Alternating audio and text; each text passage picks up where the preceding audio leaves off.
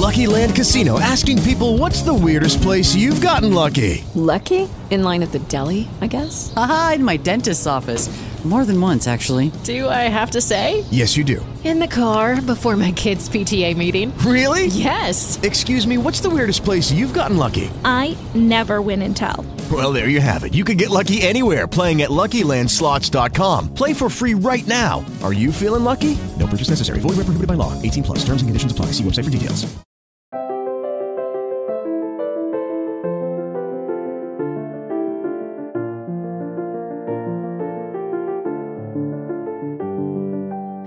Bienvenidos a Lactando, un podcast de Milcar FM sobre lactancia y crianza con apego, producido por la Asociación Lactando de la región de Murcia. Este es el capítulo 39 y hoy es eh, 16 de febrero, 16 de febrero de 2018. Yo soy Rocío Arregui y hoy estoy acompañada por Carmen. Buenas tardes, Carmen. Buenas tardes. Por Verónica. Buenas tardes, Verónica. Buenas tardes, chicas. Y por, por una invitada sorpresa que ahora os vamos a presentar, unas tazas de té y unos bizcochos deliciosos. Entonces, eh, hoy vamos a hablar de un tema y claro, nosotras podemos dar nuestra opinión como madres, como vulgarmente se dice, como cuñadas, como vecinas, pero realmente aquí en Lactando sabéis que queremos rigor, que hablamos de cosas basadas en evidencia científica y para eso hemos traído una profesional del ramo que es a Noelia González de Adara. Buenas tardes, Noelia. Buenas tardes. Bueno, pues Noelia es psicóloga perinatal y viene a ayudarnos, y cuando dice ayudarnos es que ella va a ser el, el book insignia de este, de este capítulo, a desmenuzar un tema pues muy conflictivo. Ya antes de empezar a grabar le hemos dicho a Noelia que no se piense que con un día se va a quedar despachada porque vamos a utilizar su experiencia y sus conocimientos más veces, porque es un tema tan complejo, con tanta casuística, con tantos matices, que yo creo que no vamos a abordarlo en un podcast, lo hablaremos, lo, abordaremos en más. Y ese tema, mm, ¿cómo sería? Eh, la culpa, los cambios psicológicos, la mente, eh, el cambio en la crianza, es que ni siquiera en una, en una palabra lo podríamos aglutinar. Entonces, eh, Noelia, creo que tenemos que empezar por el principio. Que en otros capítulos hemos hablado, por ejemplo, de la sexualidad desde que se busca el embarazo o, mm, o, bueno, mm, un poco de los cambios que suponía el tema de la lactancia desde que empieza el embarazo, pero todo es cuerpo. Y claro, ¿qué pasa con la mente? ¿no? Y para eso, aunque suena así como muy coloquial, la mente, pero mm, cuéntanos desde el principio qué pasa en nuestras cabecicas. Bueno, como decíamos, no, no, no nos da con un podcast, ¿no? Em, yo, yo comentaba ya antes em, la importancia de, de ver que los cambios no se producen desde el momento en el que ni siquiera estamos embarazadas, sino que es mucho anterior. Es decir, cuando la mamá o el papá ya están pensando en tener un bebé, ya hay un cambio, porque ya surge la idea de cómo voy a ser yo como mamá, cómo voy a ser como papá, y también empiezan a ver com- venir como recuerdos de la infancia, qué cosas hicieron conmigo, qué no hicieron, cómo eran entre ellos papá y mamá, cómo han sido la familia, ¿no? En general, cómo se han ido recibiendo los niños. Entonces, todas como que empiezan ya nuestra mente a recibir esos cambios, ¿no? Esa, esa idea de ser mamá ya nos mueve a nivel emocional y psicológico. Desde eso ya, ya no- nos quedamos embarazadas. Vamos a ir... Sí, porque ahí ya habría casuística, ¿no? Desde Claro. si el embarazo no llega Ay, y eh, o incluso nombrar- si llega inesperadamente, ¿no? Porque Sí. luego, o incluso, mm, ya voy a dar un para nota, cuando llega cuando tú quieres, además lo has buscado, ¿no? Evidentemente, es decir, que, que no ha sido ni inesperado ni, ni esperado y tardío, sino que llega cuando tú quieres, la ruptura que puede suponer lo que tú crees que va a ser estar embarazada y lo que luego es estar embarazada, Mira, ¿no? Como decía, desde la o idea... dónde me he metido. Exacto, desde la idea incluso, mm, y quiero nombrarlo porque, bueno, en otro podcast lo mismo podemos hablar de eso, ¿no? De, la, de las mamás que no se quedan embarazadas como pensaban que se iban a quedar, entonces ya pasan a un, a un proceso de fecundación in vitro con todo lo que eso lleva, bueno, un proceso de fecundación con todas sus etapas, ¿no? Y lo hablaba el otro día con una, con una mamá sobre el tema, que está en ese proceso, y cómo eso también las va, bueno, les va quemando. Ella me decía, yo me siento como quemada, ¿no? Como que ya estoy perdiendo muchas fuerzas para af- afrontar un embarazo, el parto. O sea, que ya, cómo ha llegado el bebé, es verdad que tiene una repercus- repercusión muy grande, ¿no? No es lo mismo una mamá que se queda embarazada eh, sin buscarlo, como tú has dicho, que de repente cae en esa idea y empieza a moverse muchas cosas a nivel O emocional. cuando, o cuando un bebé es un problema, ¿no? Porque para algunas familias es verdaderamente Sí. un problema a nivel económico, es decir, sin buscarlo, pero mm, a ver si me explico. Para, para mí un bebé es una bendición, pero para, para alguien que tenga un embarazo no planificado, porque no tiene pareja, porque la situación, la relación era muy tóxica, porque tienen problemas económicos, un embarazo inicialmente es un problema. Hasta que vean que es una bendición, tienen que pasar ahí su proceso, ¿no? Sí.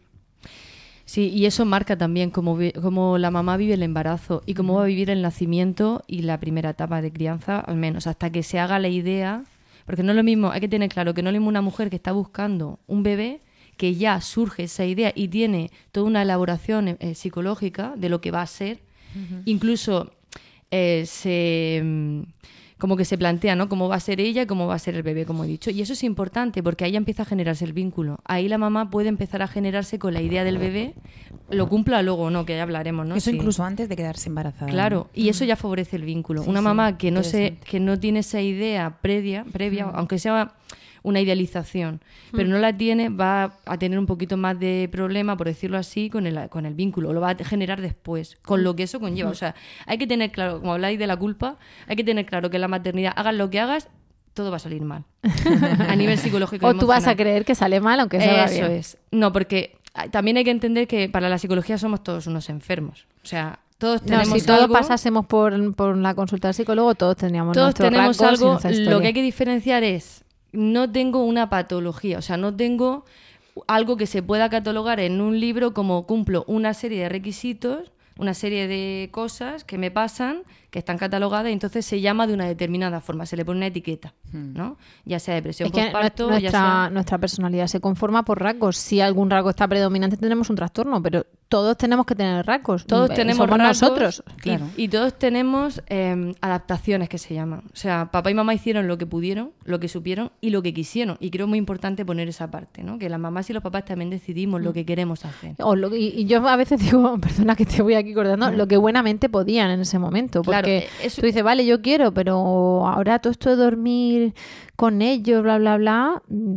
Ahora cuando hablemos de la culpa, el- el- la labor de las madres, etcétera, del el ojo acusado, el dedo acusador y el ojo así entornado de lo que estás haciendo con el hijo, y dices tú, en el fondo no será que es que tú no hiciste eso conmigo, porque no sabías, porque no podías, porque no se llevaba, porque te ponían a ti verde a su vez, es que mucha tela de cortar. Mm, Y porque también es un... O sea, la maternidad tiene también una carga social muy grande. O sea, tenemos una idea muy personal de lo que es ser mamá, que tiene que ver con una serie de ideas que hemos desarrollado, pero que también tiene que ver con mamá, con cómo fue mamá y cómo han sido las mamás que hemos conocido, pero también cómo socialmente es una mamá. Esa idea la llevamos. Otra cosa es que no nos demos cuenta.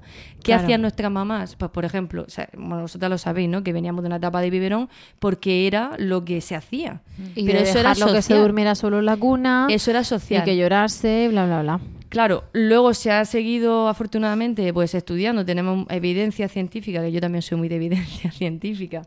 Eh, Por eso te hemos traído. Claro, que, se- que sabemos que todo eso pues no es lo más sano, pero mamá, en nuestras mamás sí creían que era lo más sano. Entonces hay que bajar un poco y quitar la culpa, porque mamá hace lo que sabe en ese momento, lo que puede y también lo que quiere, porque seguimos siendo mujeres. Yo sí re- reivindico lo que queremos, porque somos mujeres que decidimos y elegimos.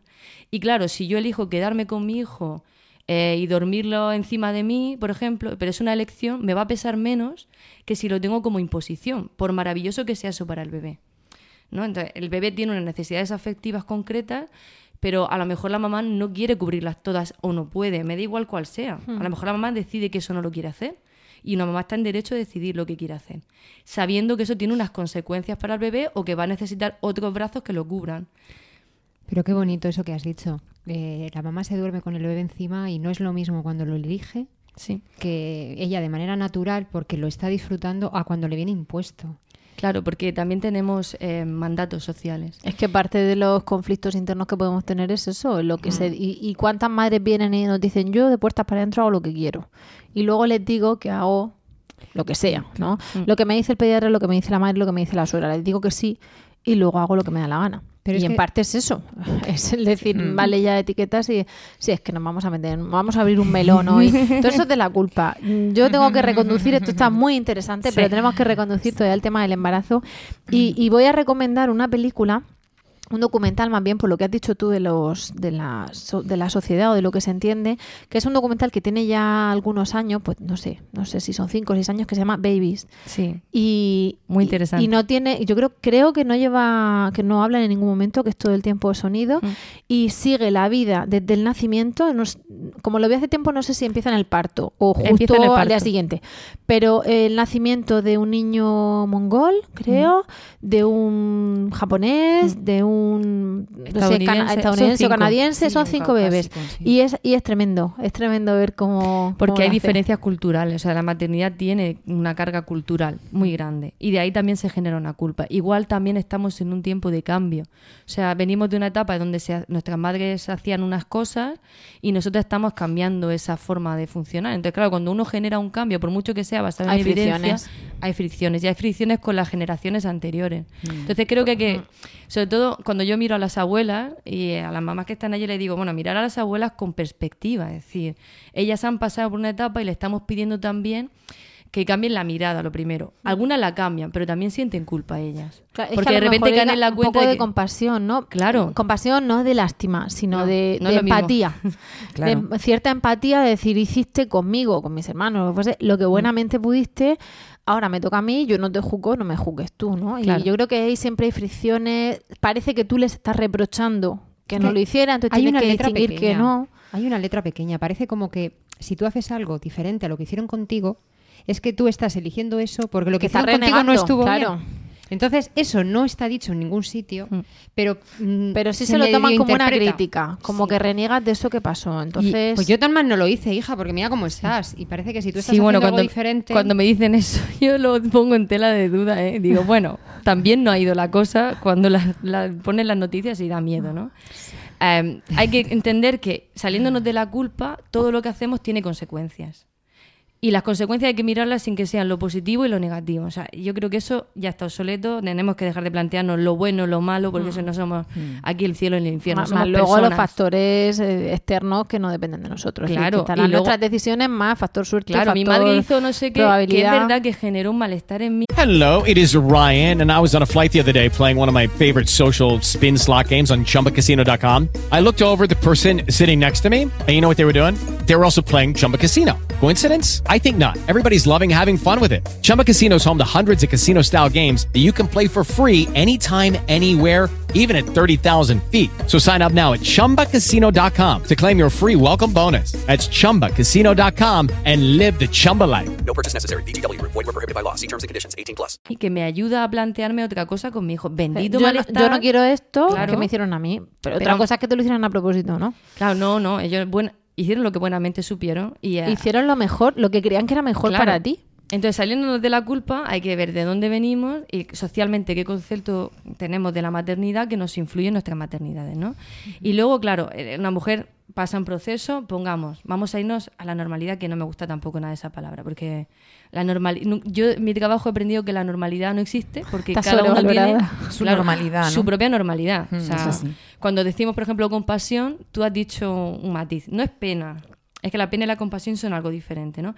Pero hay gente que sí la utiliza igual. Claro, me dices, "Ay, entonces parece que es pena. No, no, compasión en el sentido de empatía. Sí. Me pongo en tu lugar. Entonces, y- la maternidad también hay que acostumbrarse a mm, diferenciar lo que cada uno siente sin que sea normalidad, ¿no? Hay- bueno, hay una serie de cosas generales que nos pueden ayudar a entender qué es, eh, cuál es el momento que mm, de buscar ayuda, ¿no? O de, de plantearme, pues igual que cuando vemos que el suelo pélvico, no voy a meterme en ese tema, ¿no? Pero el suelo pélvico tiene alguna disfunción, vamos a un especialista, que tenemos muy bueno en la región además, pues mira qué bien, pues me trabajo eso, ¿no? Pues a nivel emocional también hay cosas que mm, en forma general te dan unos detalles de que algo no está yendo bien. Vale, ¿y dónde, en qué punto estás? ¿En el embarazo o ya...? mm, Eso es en general. Entonces, en el embarazo ya empiezan a pasarnos cosas a nivel emocional y psicológico. Y hay mamás que tienen, pues, desde ansiedad, desde depresión también, que la depresión postparto parece que es la única depresión que hay. Hay mujeres que ya vienen con una depresión en el embarazo. Sí. Que de repente no estoy tan contenta como creía que iba a estar, de me encuentro fatal y lo que siento es que estoy enferma tres meses vomitando con un virus de estómago en lugar de tres meses embarazada. Las sensaciones físicas afectan también a... a cómo llevo el embarazo. No es un embarazo en el que no tengo ningún síntoma, que eso ya también está hablando de- del cuerpo de la mujer y también de cómo está llevando el embarazo. O sea, el cuerpo y la mente no son divisibles. Entonces, una mujer que tiene náuseas durante todo el embarazo no va a estar igual emocionalmente que una mujer Que se está genial. normal, como si no estuviera embarazada, que alguna te lo dice incluso, ¿no? A nivel físico. Entonces, eso ya está pasando en el embarazo. En el embarazo, además, empieza a diluirse, para que me entendáis, como la barrera de lo visible y lo invisible. Em, eso se llama la transparencia psíquica. Empieza a diluirse y eh, pueden empezar a venir recuerdos, sueños de cosas de la infancia propia mía, cosas de otros embarazos si ya he tenido otros niños, del parto. Sueños, sueños del parto. Claro, se actualiza, claro. Eh, he tenido un parto y ahora me, me- se me presenta otro. Ya empieza a generarse todo un movimiento. Y luego empieza, eh, el otro día le hablaba con las embarazadas allí en Adara, porque empieza a cambiar la mirada del exterior, de estar activa en lo que es el mundo de la acción, re- resolver problemas, tal, cada vez, conforme van pasando los meses, va yéndose hacia adentro. O sea, la mirada cambia. Yo creo que el, el último foco- mes es de introspección. Claro. De voy a hacer nido y voy a... Lo que la vida te permite también. Y, y perdona que voy a hacer un inciso. El otro día me, me recomendaron un blog y me puse a leerlo. Y, y- y, claro, dije, paso. Paso porque era lo que tiene que ser una embarazada o lo que, algo así. Y esta señora dirá cosas muy interesantes, pero se pasó el embarazo pintando mandalas, haciendo paes- poesía, recogiendo flores, no sé cuánto. Y claro, de eso cuando tú ves que te falta que te salgan seis brazos mayas y hacer las cosas de pulpo, dices tú, vale, mm, no podemos con esa introspección. Hay que, hay- cada uno lo tiene que adaptar a su realismo, ¿no? Pero, pero sí intentar tender a esa introspección. No, pero es que además, queramos o no, la mente de la mamá ya lo está haciendo. O sea, el otro día, como digo, lo estábamos comentando allí en Adara y decía una, es que a mí no me apetece, estoy trabajando, pero no tengo, o sea, no tengo la mente activa, estoy en otra cosa. Dice, ni siquiera sé dónde estoy. Digo, hija mía, pues la barriga, ¿o ¿dónde va a estar? Claro. Estás volviéndote hacia adentro para poder recibir a tu bebé, para poder pasar los primeros meses con tu bebé en, en un contacto muy estrecho, un apego simbiótico, por decirlo así, hasta que luego puedas volver a salir al mundo. Y ese es el proceso Pero es un mecanismo, es un mecanismo natural, ¿no? Que, Claro. que yo creo que, que para garantizar que la madre se centra en. Claro, la en su naturaleza es muy ¿no? sabia. Estamos programadas ahí. La naturaleza sabe Me tengo que, que asegurar que vas a cuidar de esta cría y te vas que a que vincular. te vas a demás- enamorar de la cría para que puedas cuidar de ella. Entonces ya todas las hormonas que se están produciendo en el embarazo pues los pelos de punta. claro, hacen que la mamá se enamore de ese bebé. Ya genera vínculo, como he dicho, desde la idea, desde que empieza a crecer la barriga, cómo será, ¿no? Eh, Cuando hablas con la embarazada, ¿cómo será, no? Esos ojos, ¿cómo serán las manitas? La mamá ya tiene una idea del bebé y eso hace que se apegue al bebé. Entonces, claro, en el embarazo se junta esa transparencia psíquica, que ya empiezo a en venirme recuerdo ideas que va a pasar, cómo empiezan a prepararse ¿no? para ese momento de recibir al bebé. Hoy en día, además, a- ayuda mucho más todo lo que hay, porque antes, eh, no sé si habéis visto una serie que se llama la comadrona, que va de, de- pues yo la vi hace poco, es, es antigua, me puse a verla, o tiene unos años, y va, está ambientada en Inglaterra en los años 50. Y los niños, eh, los o sea, tenían la que era estupenda, tenía un carro, unas camisas que le había tejido y un tal, pero la que no tenía un cajón para luego meterlo con una manta para meterlo en el cajón como, la, como, como fuese una la cura, cunita. sacaba el cajón y, uno, y una- un par de arrullos. Claro, ahora nosotras empezamos a, a comprar el body, la cunita, o sea, much- más anticipación. Claro, es que antes ponían el nombre al nacer, sabían si era niño al nacer, esperaban a ver si se moría, ¿no? Pero ahora tenemos una anticipación muy grande, ¿no?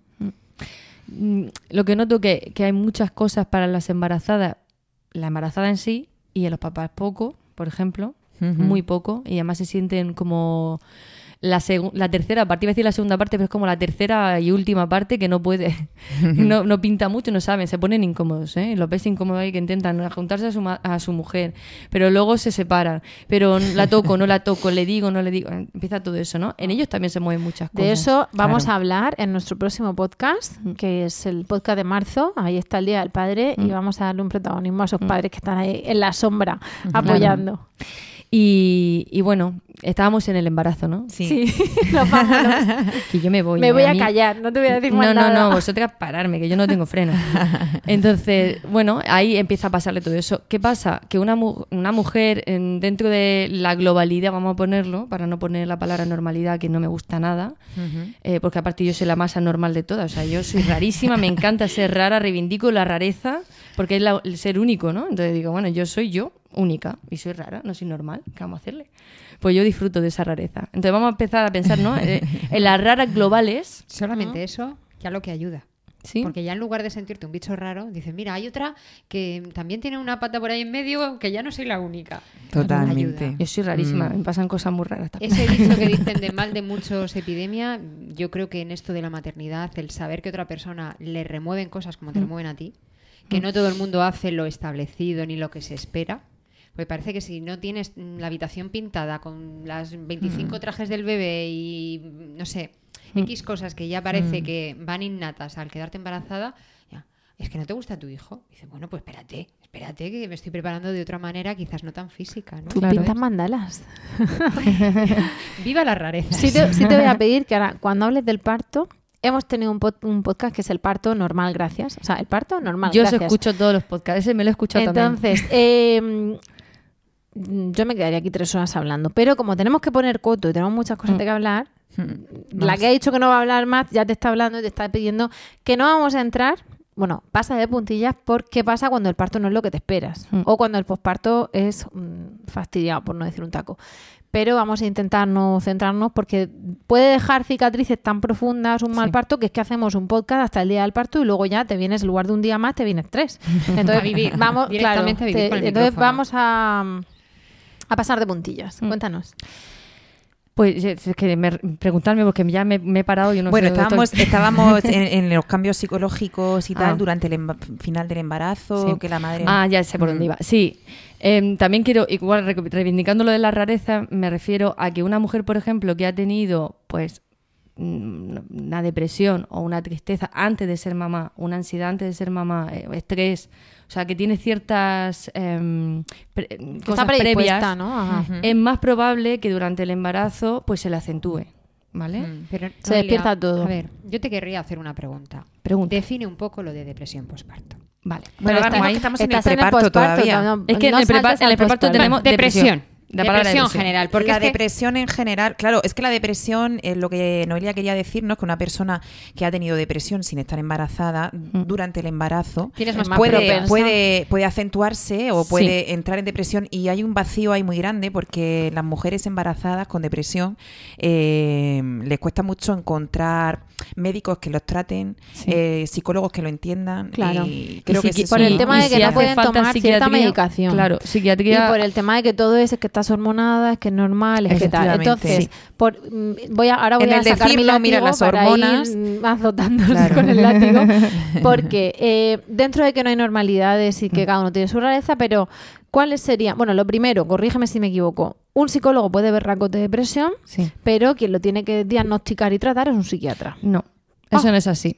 Pero la medicación la tiene que pautar un Ahí psiquiatra. sí. Vale, Si hace falta vale. Un psicólogo sí, no claro. puede recetar ninguna medicación. No, pero claro, un psicólogo. cuando, cuando digo tratar me refiero a tratar con medicación. Ah, por eso, eso que, sí. que el psicólogo Pero el tratamiento hace psicólogo- psicoterapia y, Sí. el, y el psiquiatra hará mm, farmacoterapia. y si trabajamos conjuntamente muchas veces. De hecho, a mí mm, me parece imprescindible Mm. la- el trabajo multidisciplinar, ¿no? Porque a lo mejor la mujer no necesita un abordaje desde la medicación en ese O- momento. O, no puede por el embarazo. Depende, bueno, cada vez la medicación está mucho Mm. más adaptada, ¿no? Y, y hay, bueno, de tercera generación y todas esas cosas que otro psiquiatra puede hablar que yo no tengo ni idea, ni quiero. yo tengo bastante con lo mío que tengo mucho. Pero, pero que me refiero que también hay psiquiatras que hacen psicoterapia o trabajamos conjuntamente y Mm. estamos siguiendo el caso conjuntamente, ¿vale? Sobre todo si la mujer es verdad, si lleva medicación. Pero lo que el, yo quiero aclarar dos cosas. Una, una cosa es tener un, preci- un predisponente, ¿vale? Es decir, que yo tengo una depresión previa, pero eso no, no te lleva o sea, no es que de cabeza vaya a tener una depresión en el No, embarazo. es más probabilidad. Es que puede ser un predisponente y tienen que darse una serie de precipitantes en el embarazo, o sea, una cosa que destape Hmm. esa depresión. Pero sí es como que tienes un poquito más de números Para que te Para toque. que te para que te toque. toque, Vale. pero no tiene por qué tocarte. Y, y lo Eso que te iba a decir, claro. igual que sabemos que la normalidad está sobrevalorada, Mm. signos de alarma. Entonces, también quiero explicar lo que es una depresión porque creo que no se entiende muy bien. O sea, una depresión no es estar triste. ¿vale? Tristeza tenemos todos en muchos momentos de nuestra vida. Un embarazo puede ser vivido de una forma triste, o bien porque no sea un ba- embarazo esperado en ese momento, aunque luego se quiera mucho al niño, o bien porque ha pasado una cosa muy concreta en mi vida, que ha, yo no sé, ha fallecido alguien, he perdido el trabajo, eh, o porque de repente It is Ryan here, and I have a question for you. What do you do when you win? Like, are you a fist pumper?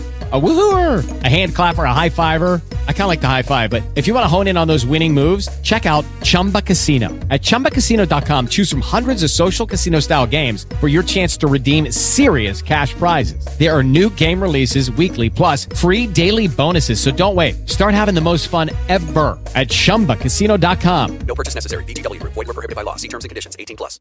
With the Lucky Land slots, you can get lucky just about anywhere. This is your captain speaking. Uh, we've got clear runway and the weather's fine, but we're just going to circle up here a while and uh, get lucky. No, no, nothing like that. It's just these cash prizes add up quick. So I suggest you sit back, keep your tray table upright, and start getting lucky. Play for free at LuckyLandSlots.com. Are you feeling lucky? No purchase necessary. Void where prohibited by law. 18 plus terms and conditions apply. See website for details. Ha aparecido el bebé y no tengo ni idea de qué voy a hacer con esto y se me despierta una ligera tristeza. Una depresión es una patología, es decir, es un diagnóstico que tiene, bueno, que haber tenido una duración concreta, con una, de- una sintomatología, por ejemplo, que la mamá no se pueda le- levantar de la cama ni valerse por sí misma, que tiene llanto recurrente, que mm, habla de ideas de yo me quito de medio, esto no lo quiero, no puedo más. Bueno, tiene una serie, no me voy a meter porque es un diagnóstico que tiene que hacer un profesional. Hmm. Y eso sí quiero dejarlo muy claro, porque también veo como que enseguida ponemos etiquetas que no sabemos realmente de qué van. ¿Vale? Sí, uy, qué depresión tiene, nena. ¿qué, no. qué apagada se le ve? ¿Esa estará con depresión o algo? La, la palabra depresión eh, es, la tiene que decir un profesional. Hmm. Una, una profesional psicológico evalúa y dice, vale, esta persona tiene depresión, ¿vale? Vale, entonces, Si si el no te alarma Claro, si- embarazada. Pues una embarazada que está venga a llorar, que no, que tiene ideas, por ejemplo, de quitarse de en medio, de que no quiere a ese bebé, de que le va a hacer daño al bebé, no quiere decir que lo vaya a hacer, ¿vale? Sino que tiene ideación. E ideación rumia- que son rumiaciones, es decir, que le da muchas vueltas, muchas vueltas, muchas vueltas. Que tiene síntomas, pues por ejemplo, la, aunque te- Síntomas de ansiedad también he encontrado Claro, yo muchas eh, Exacto, porque la depresión y la ansiedad son como hermanas. Mm. Entonces, aunque una mujer, yo le puedo decir, bueno, tiene depresión, vale, pero puede tener sintomatología ansiosa, que que es, por ejemplo, taquicardia, sudoración, me falta el aire, eh, me, me duele la... la- Neuras, ¿no? Claro. Hipo- hipocondría. eh, Sí, o Que sesiones luego todo eso va también acompañado al cuerpo. Entonces, de repente te duele no sé qué, o te contractura Claro, no sé cuánto. y en- en obsesiones, creo que estoy enferma, van mucho al médico, por ejemplo, eh, porque a mí me tiene que pasar algo, porque este bebé no está bien, tienen idea de que al bebé le pasa algo, o que yo le voy a hacer algo, que al bebé le pasa algo, o que no sé- Excesivas, ¿no? Excesivas, o sea, si hay una cosa, se nota, o sea, cuando una mamá está ya con, con un trastorno, se le nota, ¿vale? Y, y eso es muy importante diferenciarlo. De todas formas, si tengo, o sea, si yo estoy así, pues qué bien que pueda ir a un profesional y que me diga, pues sí, mira, lo que te pasa es esto, o no, mira, esto es normal y ya está. o Y claro, que- yo pienso que, que debe ser importantísimo eh, verlo ahí, ¿no? Porque una vez que se produce el nacimiento del bebé y supongamos que el parto ha sido dentro de lo que cabe medio normal, porque bueno, como ha dicho Rocío, un parto mm, más traumático, ¿no? Pues lleva a lo mejor un podcast entero a hablar de las repercusiones psicológicas de eso. Eh, una vez que tenemos al bebé, mm, imagino que, que bueno, mm, en una embarazada que ha tenido un proceso depresivo es fundamental que, que entre en tratamiento antes de que, de que el bebé nazca, ¿no? Hombre, O- es mucho mejor porque una depresión, por ejemplo, puede tener problemas de vinculación con el bebé y lo pasan muy mal. Entonces, si ya en el embarazo, no solo por la hormona, eso se está destapando, en el Mm. parto mucho más, Claro. entonces el proceso que tiene la biología de, de hormonal para que tú te enamores del bebé también puede trastocarte. En una mujer que ya está mm, tocadica, Sí. le puede trastocar mucho. Y eso es el problema para la mamá y también para el bebé. Y ahí Vamos- es donde entra que es importante por seguridad también del bebé. Claro, vamos a hacer una micropausa. Esa micropausa eh, la, va- la voy a aprovechar para que toméis un trago de algo, que, que no paramos de hablar. Eh, la ONU ha publicado, salió ayer publicada una noticia de que pide que las madres reivindiquen su papel en el parto y que, re- y que tomen el control del parto, se dice la ONU. Eh, vamos a traerte un día a hablar del, del parto y el efecto psicológico del parto, porque eso es un melón distinto al que Eso estamos es abriendo. Y Eso es es un una podcast cosa tremenda, exclusivo ¿vale? Un capítulo. Mm. Y ya que estamos así en este punto, que queremos hacer dos cosas. Uno es precisamente, estamos al final del embarazo. No quiere decir que, que- que vaya a haber ni depresión ni nada, pero vamos a saludar a una oyente incondicional que nos hemos, hemos conocido su vivencia, que es a Marta Lanza de Pinto, de Madrid que está o recién parida o recién cumplida. Entonces le vamos a mandar un, un abrazo fuerte. Si no ha parido, pues toda nuestra, nuestra alegría, nuestra fuerza para ese parto maravilloso. Y si ha parido, pues un posparto también estupendo. Y, y, también vamos a aprovechar para saludar a nuestra querida Carmela. Mm, Y para los que no, lo- no la conozcáis, lo, lo digo por lo siguiente. Tú estás hablando de las rarezas. Carmela es una científica española, gallega, que está trabajando en Suiza y que es la que hace el podcast Bacteriófagos de Milcar FM, de nuestra serie. Y, y claro, es un bicho raro, ¿no? según, según decía, porque es chica, científica, en fin, ese tipo de cosas.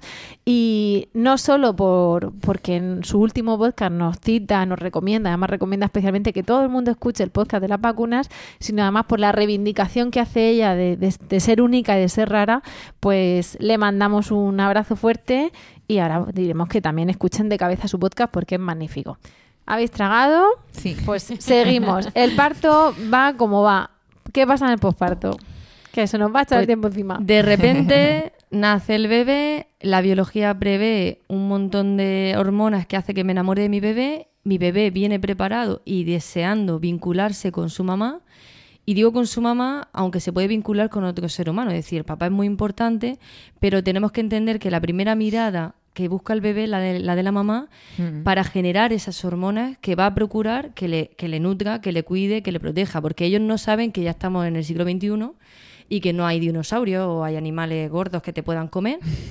Pero claro, eso antes sí estaba. Entonces, claro, ellos vienen pensando que lo mismo se los come alguien. Entonces, necesitan que mamá le proteja. Entonces, cuando está en el cuerpo materno, encima del cuerpo materno, empieza a generar una serie de cambios a nivel eh, psicológico, neuropsicológico, en la mamá y en el, y en el bebé, para que, como he dicho, se enamoren, que es el- lo que llamamos el apego. Vale, que hay varios tipos de apego, pero bueno, no vamos a entrar porque si no tampoco terminamos. No, vamos a hacer un podcast que sea parto, efecto psicológico Sí. del parto, mecanismos que se activan en el parto y hablamos del apego. Claro, pero entonces, lo quería ahora- nombrar porque, claro, cuando recibo al bebé, todo eso se- luego se va a casa también conmigo, Claro. ¿no? Entonces llego a casa y muchas mamás, claro, cierran esa puerta y se encuentran un bebé.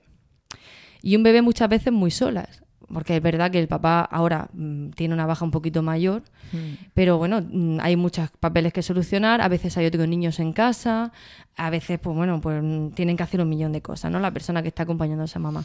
Entonces la mamá pues pasa mucho tiempo en casa con el bebé. Mm, sola. hay una ruptura total de tu identidad. Ahí está. Porque ya Ahí no es. Me ducho, incluso embarazada. Yo me levanto, desayuno, me ducho, salgo a la calle y compro no sé qué que faltaba para la comida. Y vuelvo. Sobre todo justo la, la semana antes del parto, que lo normal es que no te pille trabajando justo la semana antes. Y de repente es. mm, me he despertado siete veces. He intentado ducharme. No lo he conseguido. He intentado cambiarme de ropa. No lo he conseguido. Llevo no en puedo, pijama. no puedo salir a la calle a comprar eso. Voy a hacer una lata. O sea, yo recuerdo el primer día que volvió El mi marido del trabajo. el desayunar, el comer. El, vicio, primer ¿eh? día del trabajo, cuando giró la llave mi marido, me encontró en el sofá con la niña dando teta y, le dije llorando, no he hecho nada en toda la mañana, no ha parado de llorar, en cuanto la soltaba lloraba. Claro, o sea, decir, he hecho pis.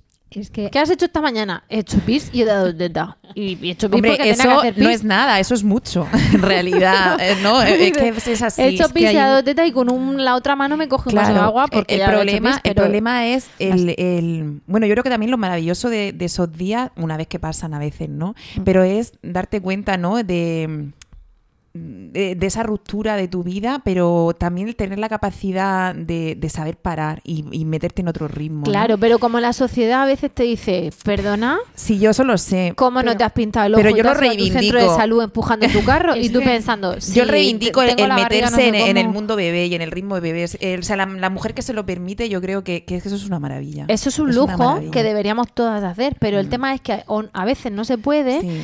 Porque imaginaos, con el segundo, al Sí, final primero que claro. llevarlo al cole. Está claro. Pero entonces, por mucho que tú quieras, a las 9 tiene que estar, tal. A veces no se puede y a veces no se sabe. Hmm. Porque, eh, ya te Bueno, digo, tú o sea, se misma no lo extraña. sabes, tú misma Claro, no lo se- No se sabe tú, no, O no no lo te lo sabes tú. Porque a veces son las expectativas que nos Efectivamente. generamos. Claro, que tú eres súper leona y que tú vas a hacerlo todo. Madre Entonces, mía. ahora No, porque tú no lo acabamos- Estoy sabías. deseando llevar a mi hijo a pasearlo para que todo el mundo lo conozca. Claro. Y cuando llega el día y no tienes ninguna gana de salir y ninguna gana de que venga nadie a tu casa, ni de tener 25 visitantes ahí. No, pero y Son que, las y que esperan que tú expectativas estés que tienes. estupenda. O sea, yo recuerdo que, que me dijo mi cuñado, pues no sé, como a los 10 días de parir o 15. Ay, cuñada, la primera vez que te veo sin el camisón. Y claro, dices tú, es que hasta ahora, evidentemente te cambias de ropa, te duchas cuando llega el papá, no sé qué, pero a lo mejor no te puedes sentar por la episio, no puedes ponerte unos pantalones por esa episiotomía o por los loquios o, o- o es agosto y estás muerta de calor. Para cuando llega no sé quién, llega otra visita, todo visitas deseadas, pero se juntan ocho mini visitas de media hora, llevas toda la tarde diciendo, la Virgen, no puedo ni, ni cambiarme de ropa, ni beber... Y, Es- en- y entonces vamos a, a lo que eh, norma- normalizar, si se puede decir esa palabra, ¿no? Es adaptarse, globalizar. ¿no? Es adaptarse a un cambio de vida brutal. Claro, pero y- eso y- genera cierta tristeza Pero como si cualquier por duelo. llega la visita y te dice, ay, mujer, qué cara te veo. ¿Cómo Sí, estás pero así?". bueno, eso dices, ya sabes tú. Y habrá que Bueno, entender. o la contraria. Qué bien te veo y tú te, te sientes fatal. que no te reconoces, que no eres la persona que se fue al hospital. Entonces realmente es como un proceso de duelo, ¿no? Es de un tu duelo, vida, ¿no? porque, de- Mm. claro, o sea, nace el bebé, pero yo también me transformo. O sea, yo le digo al, al Claro. momento del nacimiento, que no me gusta la palabra parto, ya hablaremos de eso, ¿no? Mm. De ser el centro de atención que tiene la barriga. Claro. Ahora y aparte, es el bebé. me tengo que quitar un poco de en medio, mi vida cambia absolutamente, no me lo esperaba porque además no nos preparamos a ese nivel. Y claro, y claro, pues em, pues no, no me encuentro no me encuentro alegre como se supone que tengo que estar. Entonces, yo te quería decir que en ese tiempo hay un- existe un concepto que se llama el baby blues, que de- creo que debemos de conocer porque el conocimiento a veces nos relaja en este sentido. Es decir, con- las estadísticas dicen que un 80%, un poco más, de las mujeres tienen cierta tristeza. Y que se suele tener más en el primero que después. se ¿no? suele, sí, también te da más tiempo a pensar, ¿no? Porque cuando tienes un segundo, Bueno, y la vida va es- muy rápida. También es cierto que, que en el segundo ya parece que ya estás en tu identidad de madre, ¿no? El primero y, es y a lo mejor lo la que torta esperar. más. El primero Sí. te sorprende. Pero aún así, qué esperar. aún Así así, también yo su también proceso. quiero Mm. decir, pues, como mamá de dos, Sí, sí. que puedes sentirte muy triste la segunda vez y puede tener una mujer no haber tenido depresión postparto en el primero embarazo y tener una depresión postparto en el segundo. Ah, eso es muy importante. Porque tiene que ver con qué te mueve ese nacimiento, que tiene que ver con tu vida. No con tu, tu vida no empieza cuando tienes un bebé, tú tienes muchas vivencias, algunas las tienes más colocadas que otras, por decirlo así, ¿no? Más tranquilas. Y no lo sabes. Muchas veces tú no lo sabes por ese, por ese concepto. El inconsciente es muy Y sabio. hasta que no se despierta, no dices, ostras, que Claro, el aquí". inconsciente es muy sabio y algo que duele muchas veces lo guarda muy atrás para que no, se- no moleste. Eso no quiere decir que no esté.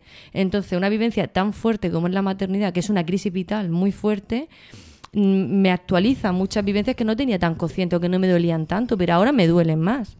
Entonces puede generar una depresión postparto. La depresión postparto quiero también mm, globalizarla, normalizarla. Es Sí, decir, estábamos diciendo que era- eh, teníamos el concepto del baby blues, que era una tristeza claro, Fisiológica. digamos que es un poco fisiológica, ¿no? Sí. Eh, también por el cambio hormonal y por... que suele pasar en el, pri- al principio, primera principio. semana, la primera días. semana, do- 15 días, incluso llega a ver un mes, bueno, eso ya es más raro, ¿no? Pero Y entonces cuando hablamos de, de que eso pues la se acentúa como patología. es cuando eso se mantiene en el tiempo, ¿vale? Y además, la- es que la mamá la ves llorando, como he dicho antes.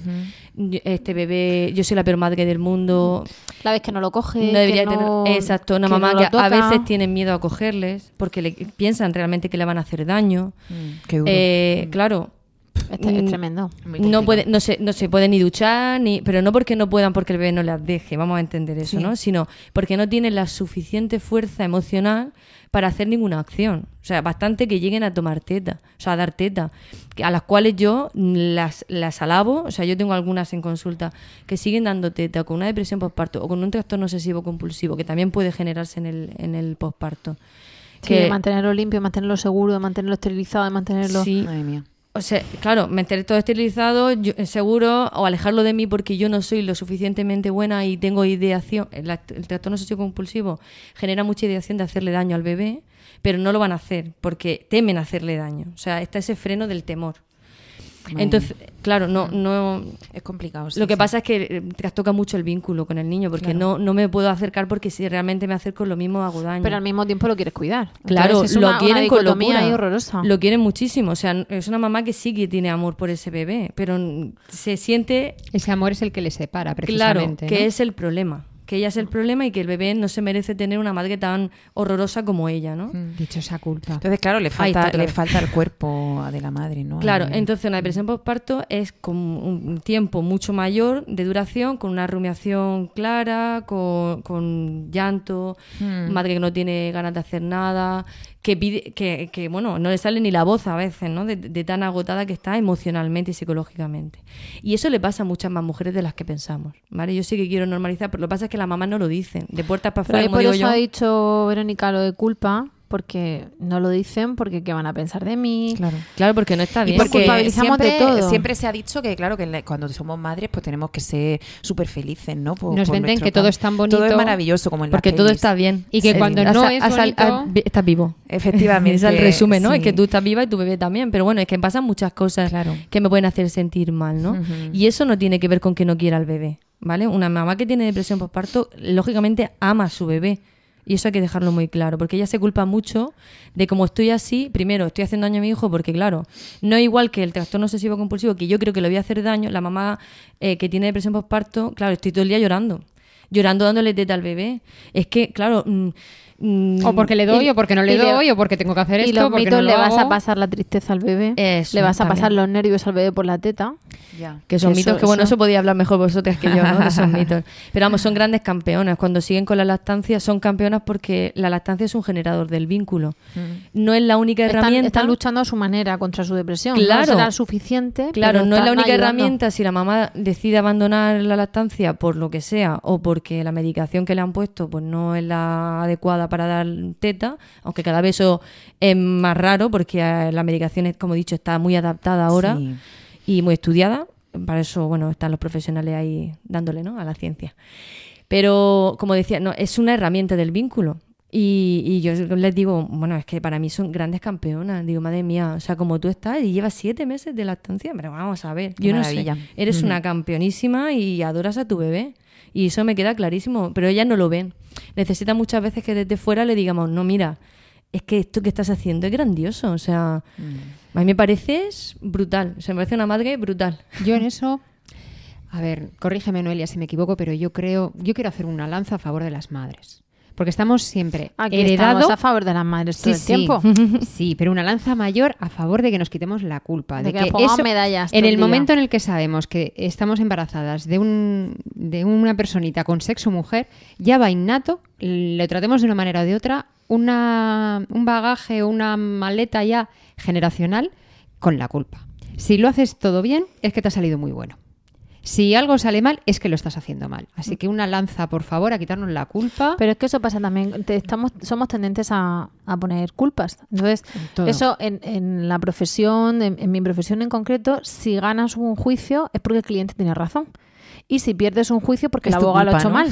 Entonces, con eso pasa con todo. Tú dices, si la madre lo ha hecho bien, es que qué suerte has tenido con este niño. Qué bueno este niño que duerme. Pero Mm. si la madre lo hace mal, entonces, ay, qué suerte has tenido. Entonces hay veces que tienes que decirle sí. La verdad es Mm. que somos muy afortunados, he tenido mucha suerte. Nosotros también hemos puesto mucho de nuestra parte para que este niño fuese así. Claro, yo, creo que también, es- como estamos hablando de reivindicar, que parece que hoy es el día de la reivindicación, reivindicar que la mamá hacemos muchas cosas, los papás hacen muchas cosas, y yo de verdad quiero quitar la palabra bien y mal, porque yo creo que las madres hacen lo que van pudiendo. Igual una mamá decide, como he dicho, dejar la lactancia porque no se ve capaz, y llega un momento que dice, mira, yo tengo una depresión postparto, o tengo cualquier otra patología, o cualquier problema, o no. O que hasta o aquí porque hemos me da la gana. Y ahí es sabes qué teta. pasa, que ahí hem- ha hecho mucho daño Internet y Ay. lo que llama la gente las nuevas tecnologías, que ya no son nuevas, que solo son tecnologías a secas. y las redes sociales. Llega Samantha Villar, la periodista esta, y lanza un- una historia incendiaria sobre lo horrorosa que es la maternidad. ¿Puede haber marketing detrás de eso? Seguramente, porque iba a vender su libro, bla, bla, bla. ¿Puede haber una gran verdad detrás de eso? Pues sí, porque en el fondo estaba destapando que no todo es, no es oro todo lo que reluce. Se montó un pitote en todos lados. Y con eso, mm, quiero decir, redes sociales, Facebook, Twitter, tal. Mi niño no duerme, no sé qué. Entonces lo primero, pues tú deberías hacer, tú tal, tú cual. Nadie le dice, bueno, pues si no duermes será fisiológico porque tal, tal, tal. Eh, vas a decir, un ejemplo, yo eh, dejé de poner en su momento cosas de, de mis hijos, de mi hija mayor, porque, ah, pues su, ha dado el primer paso. Y entonces te decía una, el mío lo dio a los no sé qué meses, pero lo tuyo también está bien. Parece una competición. Cuando Sí, leí sí. eso dije, se ha terminado. O sea, como que... mm, a ver, te he preguntado cuándo lo dio el tuyo. No, seguramente me alegraré de todo lo bueno que te Mm. pase, pero no te he preguntado lo que cuándo lo dio el tuyo. He dicho el mío. Por eso- Y además no necesito que tú me digas que lo mío también está bien. ¿Cómo que lo mío también está bien? Por Que hemos eso- perdido la cabeza. Claro, es que la Lo- maternidad llega tan en el fondo, Y lo, lo- lo primero que- también es ir a profesionales. O sea, Mm. que, que, que un bebé dé un paso a los nueve meses, maravilloso, y que lo dé al año, sigue siendo igual de maravilloso porque entra dentro de lo que es el proceso evolutivo, ¿no? Cuando, no, cuando se sale de ahí, pues ya hay que mirar qué ha pasado para echar una mano, pero para nada más. O sea, para echar una mano. Igual una madre que nos puede estar escuchando que se encuentre triste, pues si acude a un profesional para que le echen una mano, pero ni es un bicho raro, ni esto nos pasa a más, Y, y a más entonces mujeres. aclarar eso, que hay psicólogos que estáis especializados en este proceso, ¿no? Sí. De que viven, bueno, las la, madres, la los psicología padres. perinatal se dedica al embarazo, parto y puerperio, a la, a crianza Que si hay alguna madre que, se nos está escuchando, se siente identificada, le apetece, le apetece no, necesita apoyo, pues que, que hay en Murcia pondremos, ahora en, el- en las notas al programa pondremos el enlace a tu, a tu consulta. Evidentemente esto no como publicidad, o sea, tú has colaborado aquí por cero euros. Pero pondremos el enlace para el que quiera hablar de y, por- psicología y, por- perinatal. y de verdad por darle, o sea, normalizar, aunque no me guste de nuevo esa palabra, Mm. lo que nos pasa, ¿no? Porque, y, y ahí yo, mira, fíjate, como yo, yo a veces uso un poco mi experiencia como mamá también, porque creo que las mamás cuando nos contamos las cosas de corazón nos ayudamos las unas a las otras. Muchísimo. Y Los por eso, verdaderos por eso- círculos de madres y las tribus sí. de madres sirven para Exacto, eso. yo, yo creo mucho en el poder de, un- de estar en un grupo de mamás donde no hay juicio. Y de ahí- desde ahí trabajo, ¿no? Desde individual o grupal. Eh, pero por eso, por ejemplo, voy a vuestras reuniones también. Porque yo comparto ahí un ratico, soy una mamá más, que estoy ahí, ¿no? Pero también creo que los que tenemos cierta posición debemos de hablar de que también nos pasan cosas, ¿no? Y yo voy a sacar una lanza a favor. Y es que, por ejemplo, a mí me pasó. Yo tuve una depresión postparto. Y soy una profesional de la psicología que ya me dedicaba a la maternidad y profesora de yoga, que se supone que tenemos que estar, no sé, pintando mandalas. Súper fe- felices, ¿no? súper felices y que respiramos muy bien en los partos y todas esas cosas, pero que nos pasan cosas también, ¿no? Entonces, una incluso, una- aunque se prepare mucho, pues puede necesitar una ayuda y no pasa nada. Y en muchas mujeres Y hay que les quedarse pasa. con la copla de pedir ayuda. Si os parece, vamos, porque el tiempo nos ha premiado así, Lógico. vamos a hacer una cosa. Eh, paramos aquí. ¿Mm? Besamos a partir de ahora por donde tú pisas, porque nos ha encantado tu colaboración. Y- Totalmente, y, vamos Noelia. a pedírtela otra vez. Yo tengo mucho que agradeceros a vosotros también Madre en ese mía. tiempo tan difícil. Así que yo encantada. Pues si, si ayudamos de en su día, pues, pues nosotras más contentas aún de ver esa- esos pequeños frutos desde nuestra experiencia, porque aquí experiencia profesional no hay. Es Y- y experiencia yo de devolverlo un poco, aunque sea. Pero bueno, yo también quería decir que, bueno, dejar un poco de buen sabor de boca de que tú saliste de esa Claro, situación, las mujer. mujeres Mira salen con, a- con apoyos y que la maternidad puede ser transformadora a nivel psicológico, ¿no? Sí, yo ayer cerré una etapa dura y a la vez la agradezco tremendamente porque yo soy Es mejor maravillosamente profesional. agotadora la Sí, maternidad. pero yo soy mejor profesional gracias a mi hija Mm. y a mi hijo, lógicamente, ¿no? Pero, yo es como la canción de Bebe esta de que, que no queremos volver a ser las de antes. Yo no ¿Qué quiero va? volver a ser la No, de antes. yo era peor persona, ¿eh? Yo era muy peor persona que Yo soy ahora. mejor Tú persona dices que nos que has madre. escuchado, pero no sé si has escuchado todos los podcasts. Sí, en algunos todos. podcasts acabamos llorando. Entonces, parad, Vale. ¿vale? Porque hoy no está Seguiremos, aquí- seguiremos en otro, en no otro está podcast. Clara para contarnos los cuentos. Pero sí, se sale, se sale, ¿eh? Se Y- sale y, se- reforzadas. Se sale muy reforzada. Yo ahora soy mucho mejor persona, profesional, más humilde. Entiendo a más mamás, entiendo a todas las mamás, los diferentes tipos de crianza, ¿no?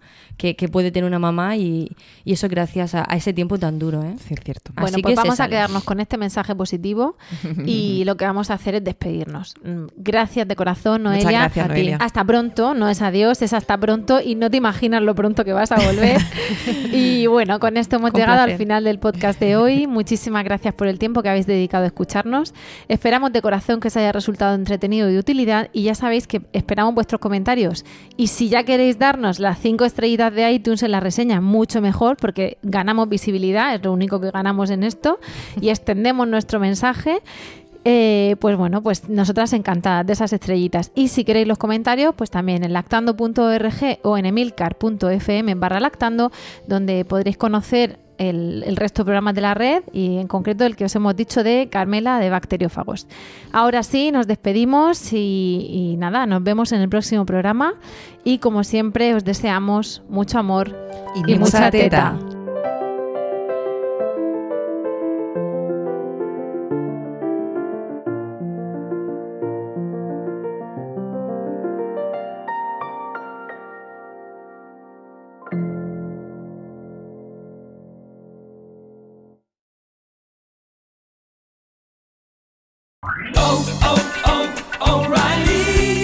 ¿Necesitas ayuda? En O'Reilly Auto Parts te ayudamos. ¿Necesitas algún consejo? Te aconsejamos. Nuestros profesionales en autopartes están siempre disponibles para ayudarte a encontrar lo que necesites. Excelente servicio al cliente es solo una de las ventajas que ofrece O'Reilly Auto Parts. Los profesionales en autopartes.